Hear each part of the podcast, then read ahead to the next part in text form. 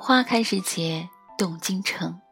这句诗说的是盛唐时期的牡丹，但是现代人对樱花的热衷，似乎也是如此吧。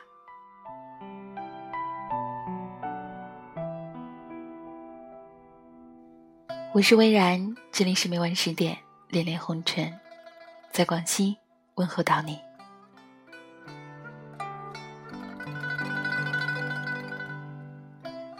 因为很喜欢樱花，不知道是喜欢它那种花落时的姿态，有种月盈而亏的不安，还是有那种繁华虚掷的痛快，所以清明假期的时候去了广西的省城南宁，然后慕名而去了一个森林公园里面去看樱花，结果我看到的都是化作春泥更护花的樱花花瓣。还有有一些结了果子，那些小小的樱桃，看起来甚是惹人怜爱。我想，无论是化作春泥，还是结成果实，都是美好的存在吧。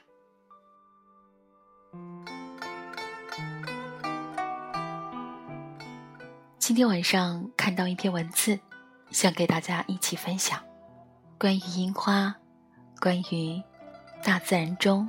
所有的话。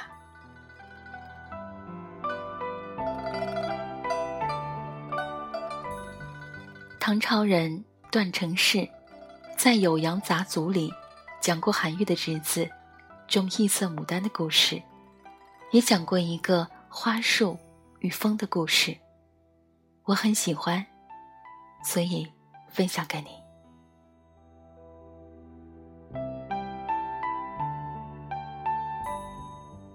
故事说的是唐天宝年间，约七四二到七五六年，厨师崔玄微带仆人童子出外采药，一年后才回到洛阳城东的房子。宅中无人，蒿来满院。那是一个深春的夜晚，家人都不在，他独自在微风中赏月。三更后，有青衣女子说。我和几个女伴儿要去上东门表姨家，能借你院子休息一下吗？雪薇说可以。很快，进来十多个美丽的女子。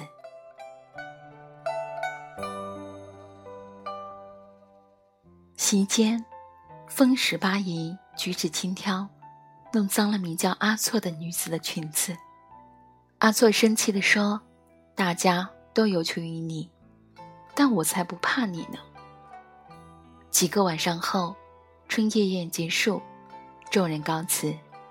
阿瑟姑娘临走，拜托崔玄微说：“来年春岁二十一日平淡，东风起时，要在院子东面挂珠幡。第二年春天，玄微遵守了诺言。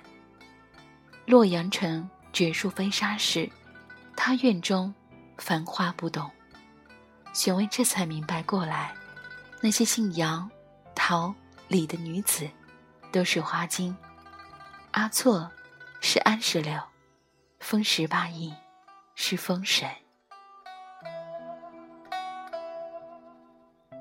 为感谢玄微的照顾，那一路过的女子当中，一位姓杨的，后来又来到访，带来桃花、李花，树都给他，说吃了之后。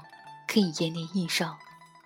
元和初，约八零六年，崔玄微还活着，容貌像三十多岁的样子，而那正是他遇到花精的年纪。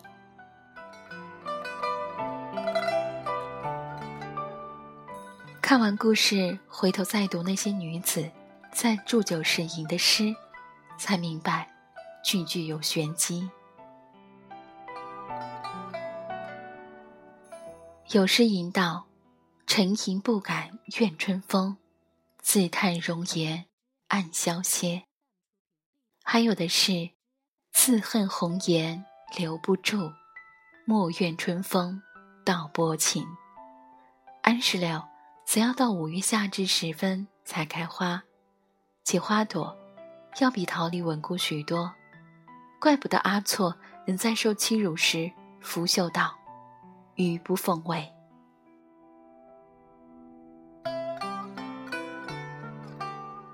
段成式爱琢磨很多的东西，传说杂谈、鬼怪方术，但他想必也是爱花的，所以在《酉阳杂族里，除了奇闻怪事，他还记录了许多神奇的植物，像安息香二月开花，无石子则三月开花，白豆蔻七月采摘，阿依树的果实每个月熟一次，味道像极了甜美的柿子。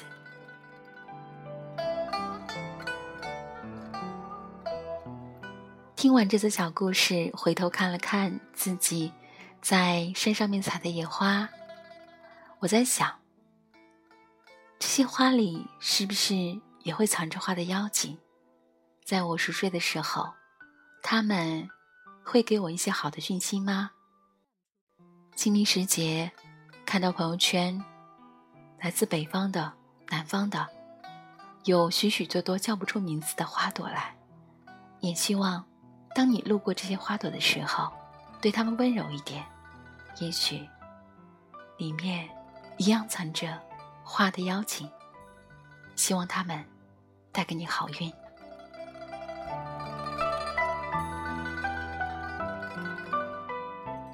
我是微然，只愿用我的声音陪你在薄情的世界里深情的活着。我在广西，问候各位，晚安。好梦。